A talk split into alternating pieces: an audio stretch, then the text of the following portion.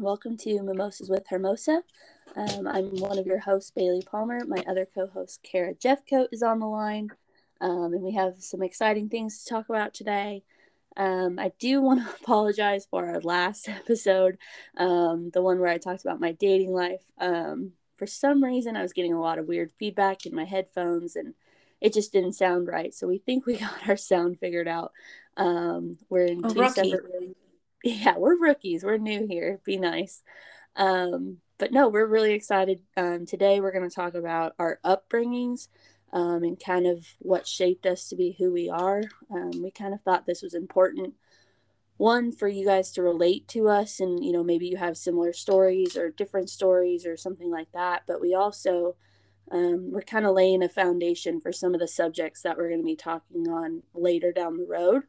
Um, so this is kind of laying out our lives so you can kind of see oh that's why this is important to them or um, i know cara's really excited to get into the enneagrams and so a lot of who we are is who we came from and where we came from so we thought it was important to talk about.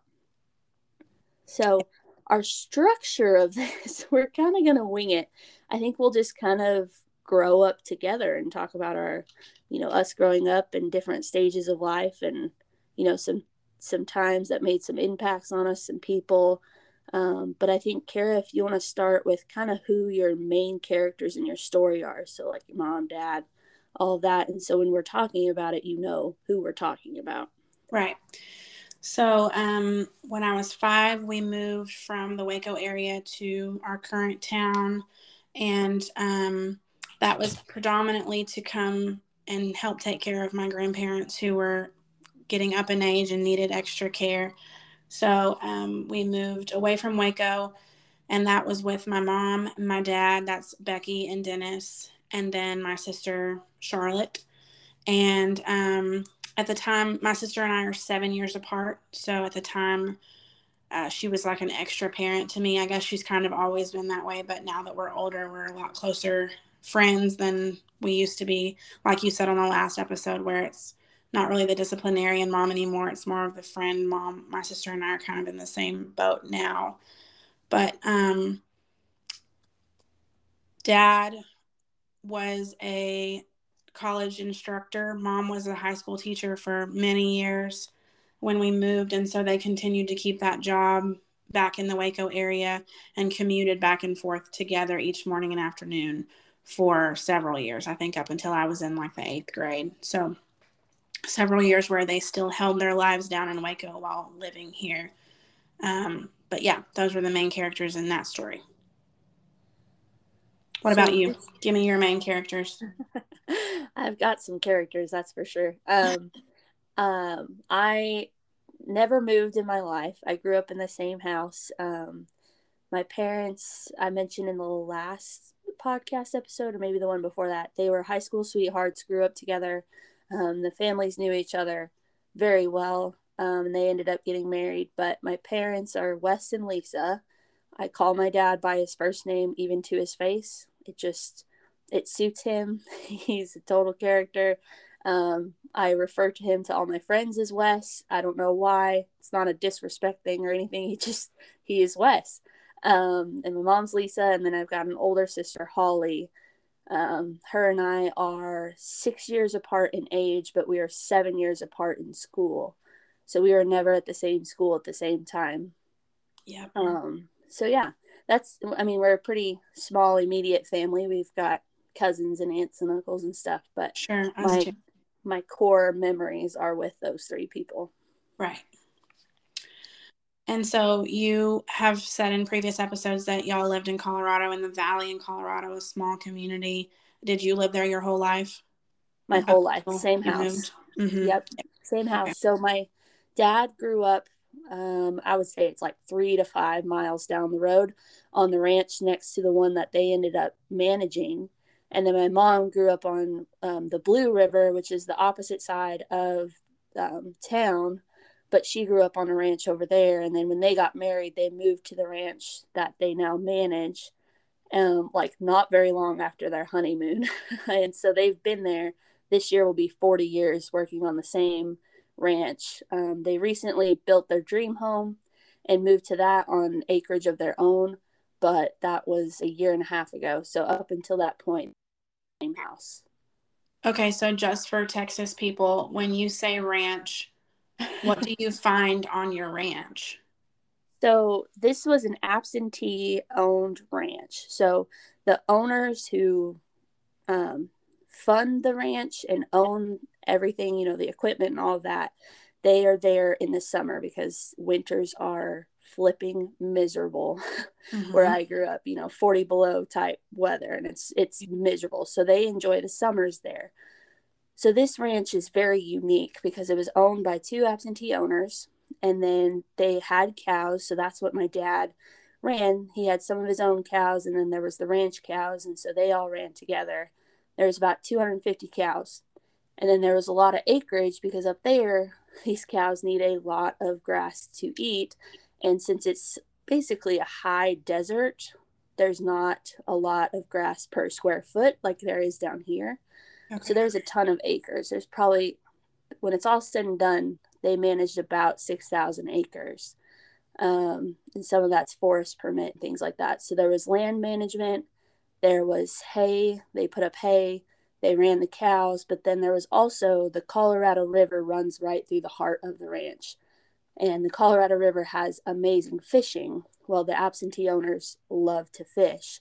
And so my dad also managed that part of it, and they had a fishing club. Members could pay in, um, they could stay at the ranch in some of the houses that were on the ranch and fish. And so my mom and dad managed all of that.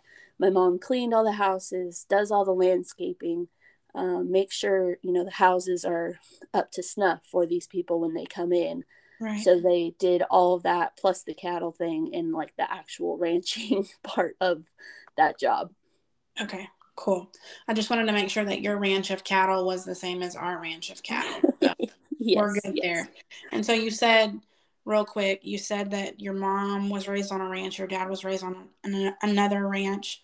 Is mm-hmm. that a very common thing to just be ranchy there, or are most people raised on these ranch, these large ranches, or is this just fate between Wes and Lisa? a little bit of all of the above. Um, probably about a generation to two generations ago, every kid that went to our high school was a ranch kid or you know worked on a ranch or something of that nature and we had a hell of a football team because the kids would work all summer you know throwing hay and doing all that mm-hmm. and, you know they were athletic and they were mostly ranch kids i would say probably 80% and as Colorado became more popular. Um, there was less family ranches and more of these absentee kind of situations. Um, so my parents, there's a few of our friends that still have family ranches that they run, but my parents ended up on an absentee ranch. They don't um, do their own, I mean, they do their own stuff, but they don't own their own ranch. Um, and a lot of other locals actually ended up in the same situation. There was a kid that worked for my dad um, that he actually ended up on an absentee owned ranch. And, and then there was another kid that worked for my dad, same thing. So I think the family ranching is way less common, and now they're just big powerhouse absentee owned. Um, okay. So my situation was in the midst of becoming really unique as I was growing up. Does that make sense? Cool. Cool. Yeah. So your town you said was tiny, and I have similar upbringing as far as town goes. I think my town, most of my life, has had less than a thousand people in it. Um, and so we moved from the Waco area. I don't really have many memories in Waco, but um, just like a handful.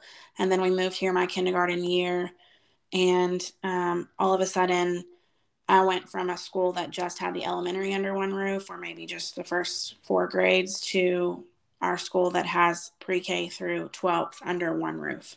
Yep. Um, so I wasn't really around to see how big of an adjustment that was, but as I grew up and started making friends outside of the school district, it was very clear that I was in a very tiny town. And now that I'm raising my kids in the same town, I love it. I love it for my kids. I love that I can say, Your teacher was a year younger than me and we went to school together. We went to church together. It was it's just cool now to be able to look back on that and say, yeah, same family, same people. I know her mom. I went to school with her mom. Your friend, you know, dad was in my class, whatever. So that's been really cool for me. Um, Is that your favorite part of being in the small town? Yeah, I think so. There's camaraderie, there's a family feeling. I don't feel like my kids are in near as much danger as I would in a larger city. Um, although I know danger follows us anywhere, I, I don't really worry about that as much in a smaller town. Yeah, because everybody's looking out for your kids because they're Cara's kids. Exactly. Yeah, for sure. I get it. So when your parents stopped commuting, did that shift anything in your day to day? Because that's a big commute every single day. So my parents ended up adopting my, I say adopting, basically adopting my three nephews. Um, I have three nephews out of my brother. I didn't really mention him earlier. He's 10 years older than me, so he was grown and gone really by the time I started to have recollection and memories. Um, so he um, kind of got down the wrong path and we ended up taking his three boys in with us about my eighth grade year and that was really the reason why my mom retired from teaching so that she could become full caretaker for them. And we got them when they were strangely enough there's an older one and there's a set of twin boys and so it's three boys. And we got them when they were four and two and currently they're 19 and 17 so we've definitely manned it uh, throughout all those years. And one of them has already graduated. The other two will graduate this year. And we've been really proud um, of what's come of that situation and how we've kind of banded together and made relationships better throughout the process. And so that was a definite change for me. My dad continued to commute um, well after my mom retired, but he did it on his own. And then a few years later, he ended up retiring from that job, beginning another job. My dad has exhibited a work ethic unlike anyone I've ever seen. He knew that we needed to put food on the table for not only his kids, but now his grandkids. And so he worked tirelessly, well beyond the age that he ever expected to work for several different people. I don't even know how many different jobs he'd had, but I know he had different plans for his life. And I know that those plans were not to raise children for, you know, 40 years. And he's finishing up the second round of kids now at age 71.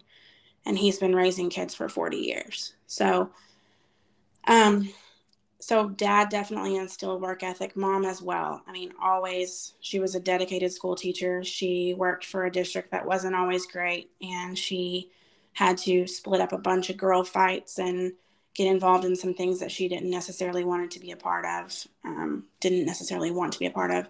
And um, she definitely showed me that there's a plan for everything if you just kind of buckle down and handle it, get get your stuff done, and trust that there's a greater plan for you.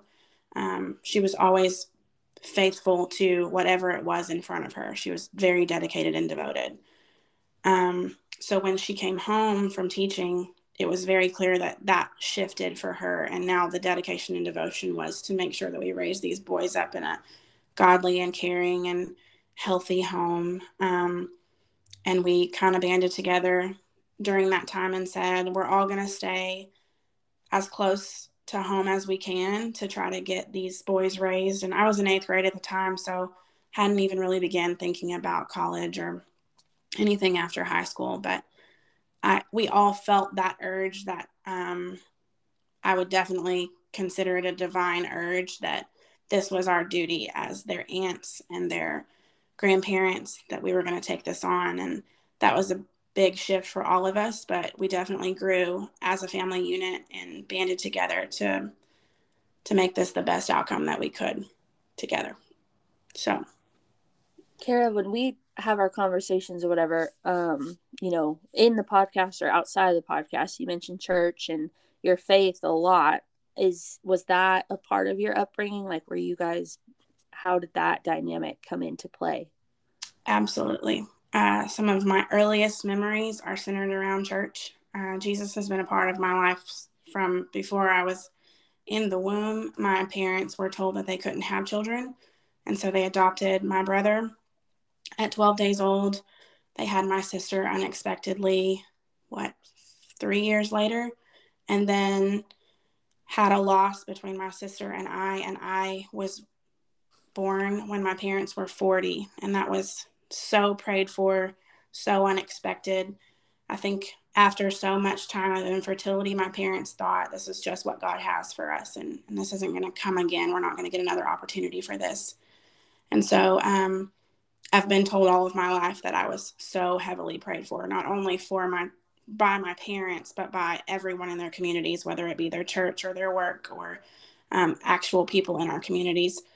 They um, prayed feverishly for me, and so um, I don't know if that, I'm sure, I know that it has a lot to do with the outlook that I have on life, the outlook that we've been, my sister and I have been given to have on life, that every day is a blessing. Um, where I've told you in previous episodes that we're all very active in our church. My dad plays the guitar, my sister and I sing. My mom has been a pianist in the past. She's kind of retired from that now. She's an existing church secretary for our church and my dad is a deacon. And so um, I was raised in the church, whether the doors were unlocked or not. We had the key and we would go anytime we needed to. Um, I don't know, honestly, how people get through trials and tribulations in their life without a church family. And I definitely don't know how they get through it without Jesus. Um, I could stand on a pulpit literal pulpit and preach for days about how important this is to me and how much of a difference he has made in my life and my family's life. But if you look in the eyes of my nephews who almost didn't have a shot, I mean, it was it was not good. And um, the twins born premature and just struggles from the their very birth on. You look how God has kind of like laced his plan all throughout their adolescence and, and um, teenage years and how my sister and i both went off to college during those years and how the everything just seemed to be paid for. Everything there was just enough to get by. In some cases it was very scary and my parents didn't really divulge any of that to us. Now that i have a family and job and all of that and I, I can think about finances for my own family i can imagine how stressful that would be. But uh, my parents were very devoted to their faith, and they still are, and um, very devoted to their church. And God provided through every single facet of our lives exactly what we needed at the right time. And so I look in the eyes of my nephews and I know for sure that they're A, is a God, B, he's still on the throne, and C, I can't ever question his faithfulness or his devotion to all of us in our lives. Um, so I digress. But yes, Jesus has been a huge part of my life all the way through, and he's um, just been so good to our family. That's in quite the story. I mean, I knew parts of that, but that's such a cool story. Yeah. Um, what was it like bringing those brothers in? Um, so I my funniest memories um, I was the only kid left in the house at the time my sister had already gone off to college and so their bedroom was next to mine and because this was very spur of the moment where they then were living with us. Some church like i said i don't know how you get through trials and tribulations without your church family. They took donation and either i can't remember if they made the bunk beds or if they um, ordered them, but they all kind of banded together and purchased these bunk beds for the boys to sleep in. And the twins were two, so they could still sleep in one bed together. But but before that, in the interim between the day they came to us and the time when we got the bunk beds, we would put them in a queen bed together, sideways, and that was their bed, and they learned to sleep together. And um, some of my most annoying and funny memories of them was waking up, being woken up each morning with Thomas the Train wooden train tracks thrown against my wall. And that was the way that I woke up each morning. And I don't know if it was they want me to play with them or they just have no respect for anybody else in the house, but that was the wake up alarm each morning. And it didn't matter what time they were throwing those things against the wall. And so it was an adjustment for all of us. There's diapers and there's baby food and there's milk and there's, I mean, there's just, we had um, a few months where the main focus was to fatten them up as much as we could.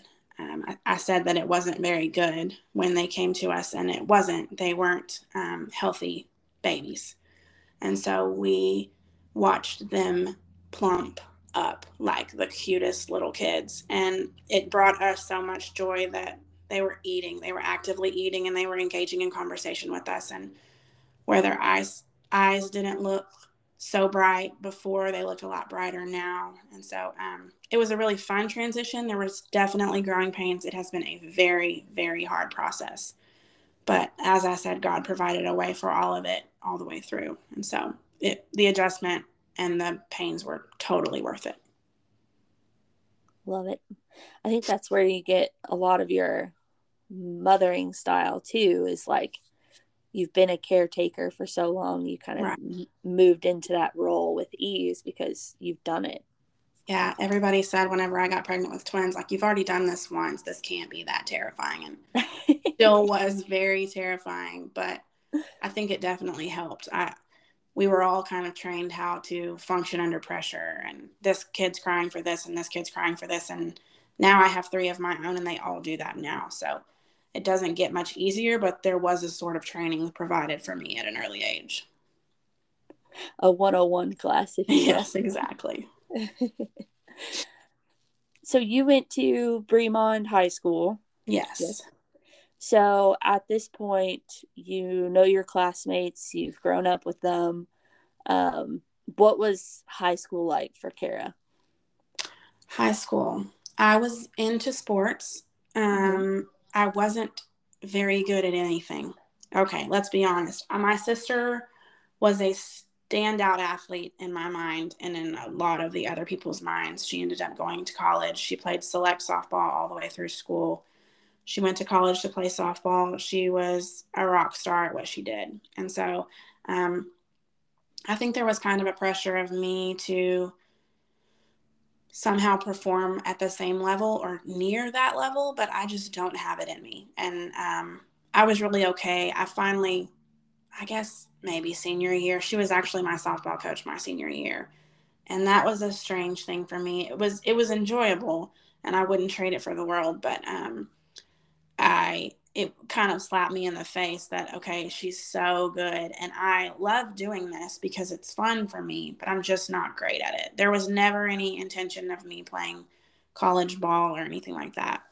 Um, I had my sights on being a teacher and I went through a hundred different occupations my senior year trying to figure out what I wanted to be and who I was and actually none of them were sales so um, none of them stuck but i do have the teaching degree. And so um, you know i'm not interested in using it. I think i've already said that once. I'll say it every episode if you want me to but i'm just not interested in choosing it. I do want to come back to something that you said because this is something that we have in common that i don't think either of us knew that we had in common. So my sister was also a star athlete. Um, volleyball was her game. Um, she also played basketball, ran track, did the whole nines, but volleyball was her specialty. She went to school to play volleyball, etc., etc.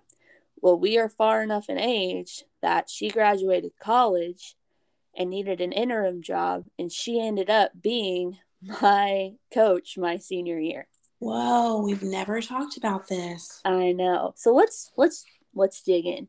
Okay. So small towns, your sister comes back and is your coach like what happens? I think your i think your immediate reaction as somebody who's not the sisters would think she's going to get preferential treatment she's going to play more than my kid. But if mm-hmm. you're not very good at it that's not really up for discussion. So in small towns and i'm sure in large cities uh, the competitiveness is what drives. And so it really wasn't ever going to be a factor that I was going to play more than anybody else because of who the coach was. That wasn't ever going to happen. Mm-hmm. Um, so I didn't really run into that. Nobody felt threatened by their position because Cara's sister's the coach. Um, and I guess that was a relief. I had a lot of fun. She and I were close at that time anyway. Um, she had finished college, obviously, and come back home. And so there were times when I would go stay with her. We, we were really close. And so it didn't bring any, it didn't bring any hardships, I don't think. Um, it was just cool. It was cool to be on her team. It was cool that we were both working towards the same goal. Um, and it wasn't necessarily in the family. We hadn't mm-hmm. had a lot of family time, and obviously we could. We had talked for days about all the things going on at home at the time, and so we were able to separate that and just kind of have fun with softball. And I don't know, maybe she has a different story about growing pains and trials, but I don't. I don't remember any of them. So maybe it was all great. Let's just say it was all great. What about yours? so let me start by correcting myself. It might have been my junior year because it had to be because of the story I'm about to tell. So, junior year, um, I was on the line. I was a smart volleyball player. So, I was a setter, which is like kind of the quarterback of the team. Like, I knew like what to read and what to look for, but I didn't have the athleticness to follow it necessarily. Um, so I was on the line of varsity and JV basically. And I played both. Like I played a lot in the JV game and then I would sit the bench a lot in the varsity games. and so it got pretty intense for a while because small town politics are king. And, you know, we've got I had a different volleyball coach for every year that I played um, because our town just ran them off. And if you're from my town and listening to this, sorry if this offends you, but the political game in West Grand is fierce. I mean, it is something fierce. If they, if somebody new comes in and they do something that, you know, the quote unquote founding families don't appreciate, you're going to be gone in six months. So, wait, it wasn't necessarily that they didn't have a winning streak, it was their actions. Right. Yeah. Wow. Okay yeah so holly my sister had a really good coaching approach i mean she's still a coach to this day so obviously she's good coach she's a hell of a coach um, but you know you come back to your high school that you graduated from and you were a star volleyball player at and people's feathers get ruffled pretty quick and so when the star players at like in my era started getting lazy and weren't playing well, she'd pull them out. I mean, she'd bench them so hard and, you know, give a freshman their spot who wanted it and, you know, wanted to work for it, which is the way it's supposed to be. But, you know, because they've got a last name behind them, it ruffled some feathers. And so, you know, we got through that season and, you know, we, we went far I mean, further than we've gone in a lot of years. And, you know, we were, we started playing well. Well, you know, it did cause some rifts between me and some of the girls that I played with, which looking back now, I mean, we're not even friends now. So it really didn't matter long term. But, you know, it, it did ruffle some feathers. And, you know, I will stand on my soapbox and say Holly is a hell of a coach. But, she was aggressive and she was different and she was new and that scared people. Mm and so she got ousted basically um it it split the town up of like team palmer or team somebody else right and so you know the the brattiest families ousted her so she was like you know what i don't even need to fight for this like i don't want to fight for a job where people don't want me and you know people were fighting for her but they understood like why would somebody want to be somewhere where half the people don't even want them Right. And so she said, screw it. And she went to our rival team. They were looking for a coach and they saw what she did with us. And she actually went to our rival team and was their head coach. And so that got really interesting really fast. Um, you know, my homecoming game, we played them. And so by that time, I was playing full time varsity, finally got my poop in a group and you know kind of became an athlete. And um, I was playing full time varsity and it was homecoming game. And of course my parents are there. You know the, our our rival teams families are all there rooting for Holly and it was it was weird I felt like it was like Eli versus Peyton Manning, you know, like your parents are cheering for both, like they just want you to both to have a good time and right. get out of this alive. Um, so that was that was a really a big learning experience for me because not only did we play them for homecoming, but then we played them again because um, we basically played every team twice, like once at their place, once at our place. Right. And then we had to play them in districts. that was miserable. So it was really awkward, you know, like they do the intros, you know, your starting lineup, Bailey Palmer, and then you go over and shake the other coach's hand. And, you know, I just went over there and we just had a big bear hug and the whole audience just erupted. Oh and, my gosh. You know, it was intense and like, you know, I would serve an ace and like get a point and you could see my sister like wanting to be, you know, jumping off the bench for me, but she's like, well, I'm on this other team. And so it was, it was weird, weird time in my life. Um, yeah. You know, they caused so much turmoil the year before. And then here's this new coach that came in from Nebraska, I think. And, you know, she knows that I'm in a weird spot. Like it was one of those things that she sat me down and said, Do you want to play this game? I said, You better play me this game because I'm never going to play better than I will with my sister on the other side of that. um, We're so seven yeah, years was, apart, but I'm still going to whoop her. yeah. So it was, it was really intense. And, you know, looking back, like high school obviously shapes a lot of who you are, but looking back in the grand scheme of things, like I'm so glad she got out and I'm so glad she did that other move because that's led her, led her to where she is now. And, you know, she loves her job and people love her as a coach. And, you know, she's been coaching at the same school for Holly, I'm sorry if I get this number wrong, but like eight years or something. Like obviously she's doing something right. And like a lot of her yeah, like a lot of her kids that she coached call her after they graduate and said, Coach, like you made such an impact on me and stuff. And so it sucks for my school that they let something like that go. But, you know, the end of the day, I haven't walked in that gym since I graduated. So I really don't care. Their loss is someone else's gain. Exactly. That's so it all. all works out the way it's supposed to. It's just, whew, it was real intense. And then, you know, at one game, like the second time we played them, we were in at their home court, and um, you know they do the intro of the starters and whatever, and usually the opposing side claps a couple times just to show good sportsmanship.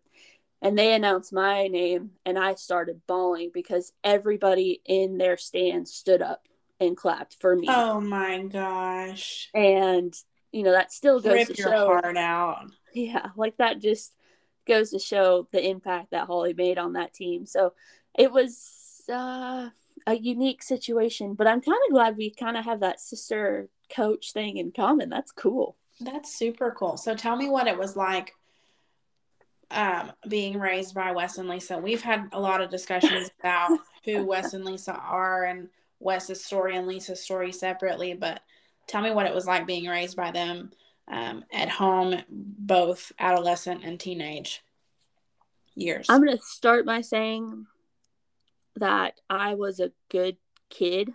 Like I was too good. I never did anything outside of my comfort zone.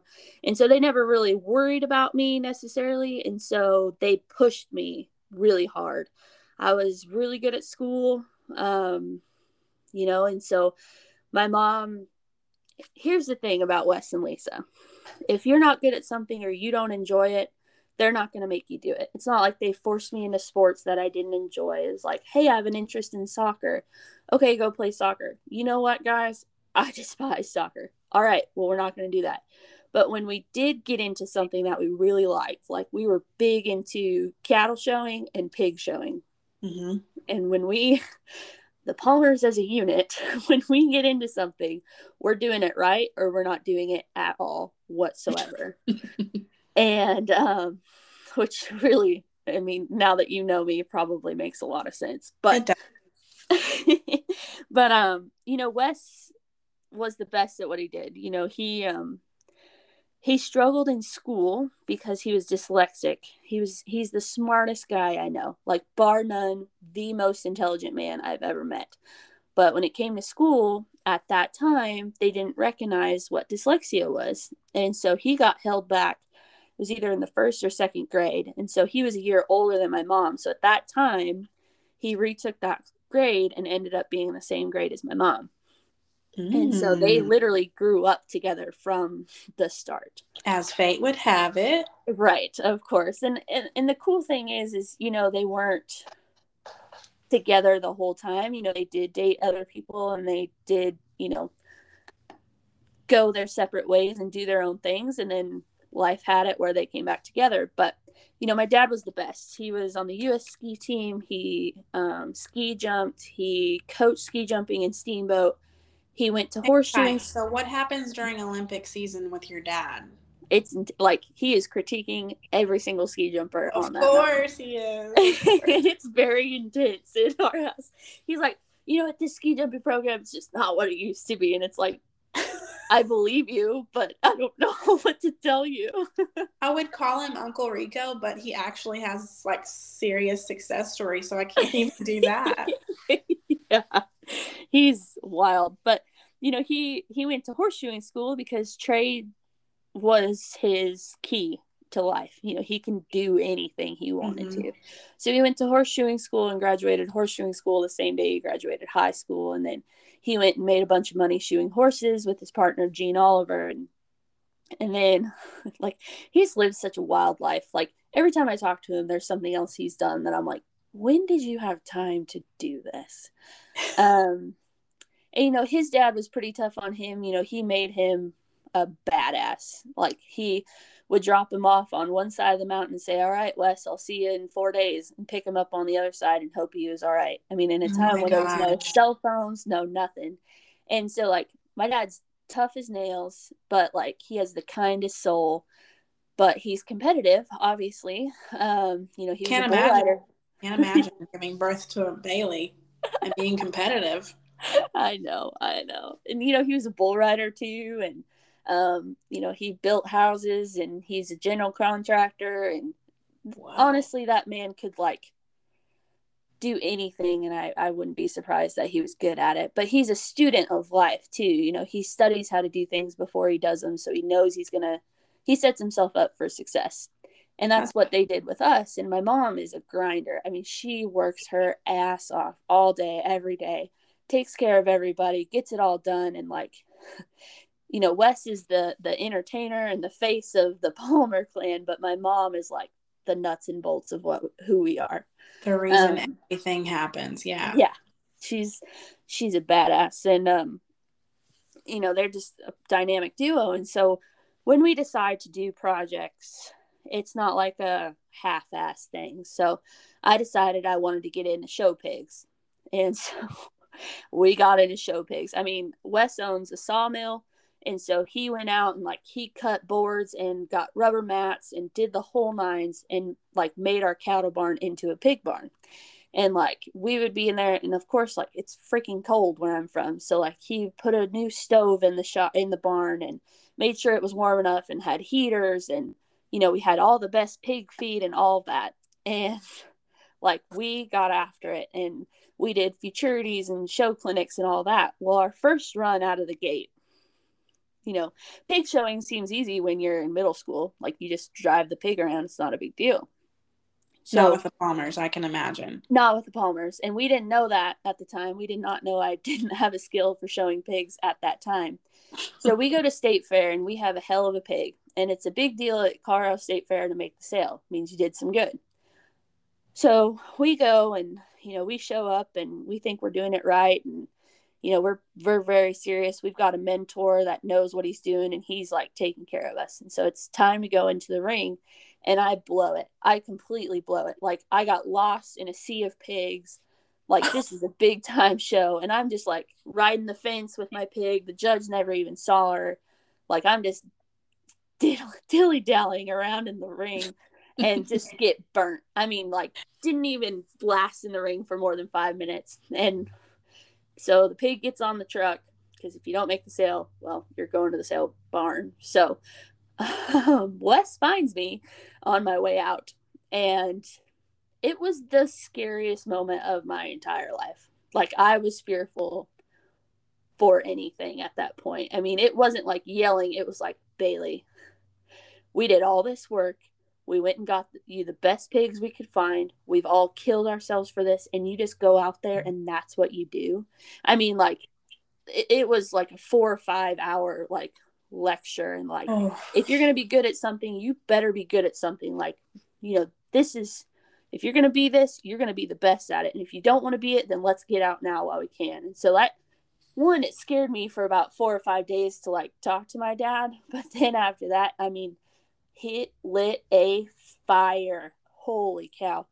So then I'm I'm like, we're doing it. I'm gunning for it. Let's go. So we like go across the whole country, find the best pigs that we can. I mean, we are ready to roll. And I like work on my showmanship and I watch videos and I figure it out. And we walked our pigs every single day. I mean, it got obsessive. And um, we go to the state fair the next year and I had a hell of a pig. We named him Tom Tom because the guy that we bought him from was named Tom. Very can't imagine. Very original and creative.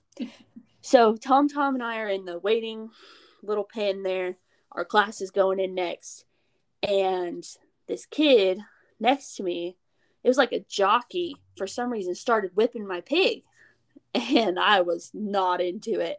And so like I like corner myself, me and my pig are in the zone. Like I'm like, this kid is a jerk. I'm gonna rub his nose in this when we get through this class. So they open the gate, the pigs run out.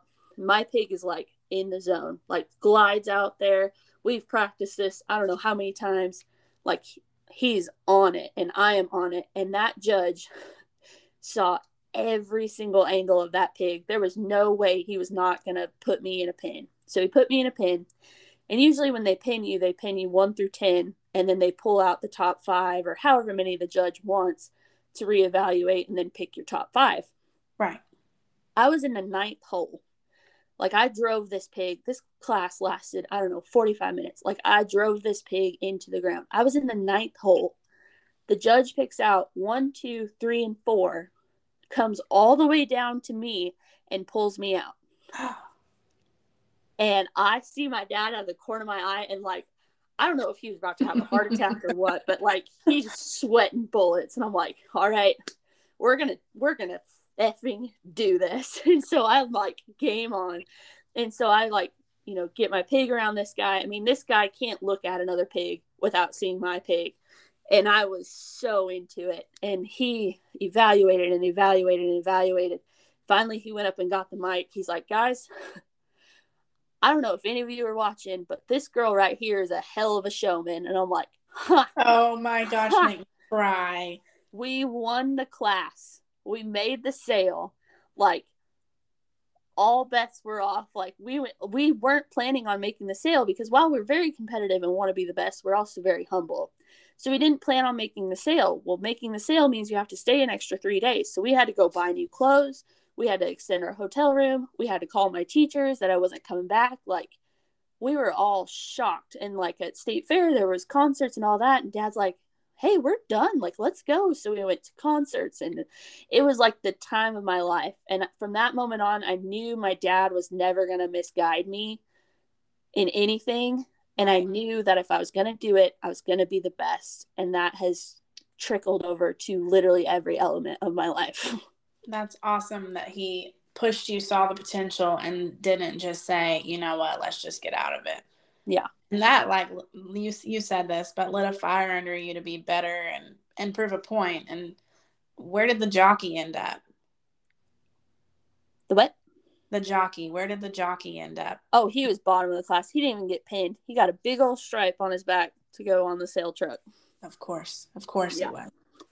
So yeah, I mean, and that's that's a very Wes oriented story, but like you know, my mom's the same way. Like if you're gonna do it, you're gonna be the best. And you know, she does real estate, and she is so talented and like knows so much and is so knowledgeable and studies and like wants to be the best. And so you know it's very competitive but also like the amount of humility that they have blows my mind. And that's something that you know i'm still trying to tell myself is like be the best but be humble mm-hmm. because nobody likes a, a loud winner.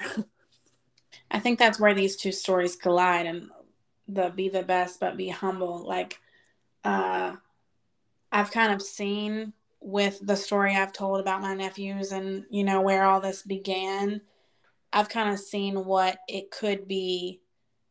And so I, we've been raised, both you and I, to be thankful for every single moment and every opportunity that's been given to us, and every person who's seen potential in us, um, every person who's valued both our opinion, our presence, given us a seat at the table that that we didn't necessarily expect to get. Um, so that's really cool that they these two stories kind of collide. Um, yeah. As you've you've already said in the past that your mom is more of a friend now than a disciplinarian. Has that changed with your dad too, or have y'all always kind of had the same relationship?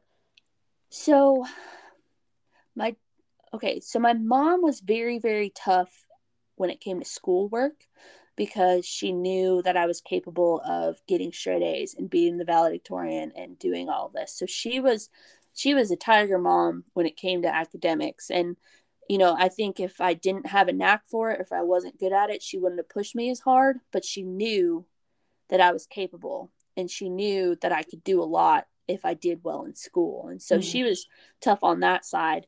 And my dad was tough on the extracurriculars. Like if you're going to show steers you're going to be in that barn as many hours as it takes to get the hair broke and get them fed and do all that if you're going to play volleyball, you're going to go train in the summer, you're going to go lift weights, you're going to do this. So, like, together, you know, they were creating a complete person, basically, you know, where if it's not something you have a knack for, if it's not something you're passionate about, by no means don't do it. Like, we're good. You don't have to do it. But if you are, you better do it. You better work hard. Yeah. You better work hard. And so, uh, you know, th- having that growing up was a little intimidating because like you were always wanting to impress them and do your best and prove a point. And now the relationship has shifted where i'm trying to do the best for me because they instilled that drive. And so now you know they've lived their life. They've raised their kids. They've worked their entire lives. They've saved. They've done everything right. And so now they want to enjoy it and they want to enjoy their kids and they want to enjoy basically the fruits of their labor. And i am best friends with both of my parents. Now that doesn't mean that like sometimes they're like bailey what the hell are you doing? Or right. um, you know i call them for advice basically daily. And so they still have that parenting aspect as far as that goes. But like my idea of a vacation is going home to see them and be with them and hang out with them and go fishing with my dad and go for walks with my mom and stuff like that. Like that's a dream to me because they have shifted into my friends and my like companions, really. Right. I love that you said that um basically like it's not always rosy. Um and there you there are disagreements. I think that's something that we definitely should hit on. Um I my parents are uh, not necessarily opinionated, but they have very strict viewpoints on a lot of different things. So, as you can imagine, being raised in the church, um, alcohol was not allowed over the threshold of the door. And so, mm-hmm. um, I think I, I so respect the position that my parents took as young parents that they didn't want that in their life. My dad was a drinker before and kind of had kind of been raised around it. And I'm sure had plenty of opportunities to try it, see the effects of it. Um, but as soon as they brought my brother home, they decided that all of that was going to go away and that he wasn't going to smoke cigarettes anymore and there wasn't going to be any alcohol in the home. And um, we were we would all be raised in a very, um, I guess, dry home. And so I definitely see now that whereas I was raised all of my life to think that's like the devil and it is. It absolutely is and can be when it's misused.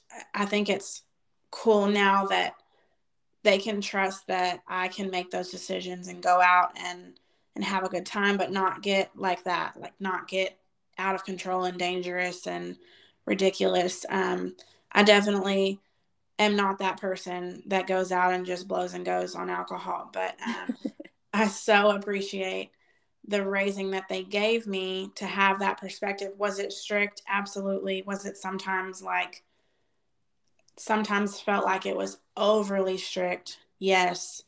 Um, I just think it's cool now that we get to have different viewpoints on things and I can have educated conversations with my parents and say, I'm now old enough to have my own opinions. I'm doing the research, I'm reading and um, learning about all these different current events and things that are happening. And here's my opinion. And it doesn't necessarily have to match theirs, but we have the respect now um, that we're older where we can say, here's what I think about the situation. And they can say, and here's what I think about the situation. And it doesn't have to agree. You can agree to disagree.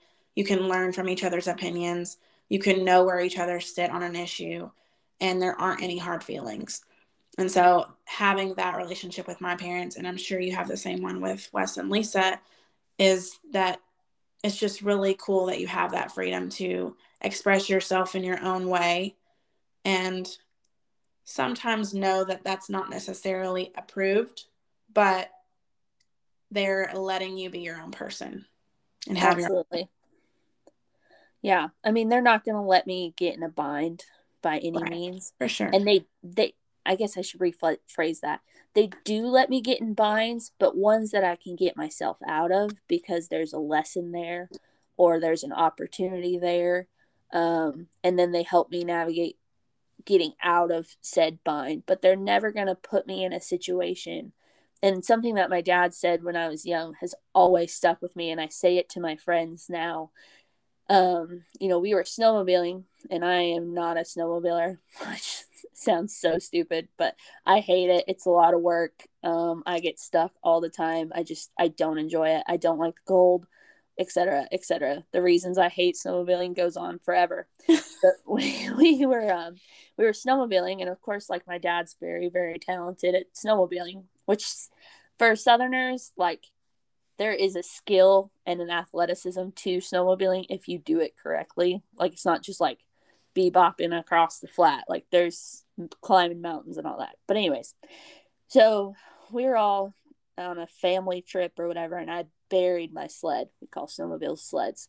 I buried it. And so Wes had to turn around, come back, and get me out once again. And, you know, I, I was just fed up. Like, I was emotional. I was sick of it. I thought I was going to get eaten by a mountain lion.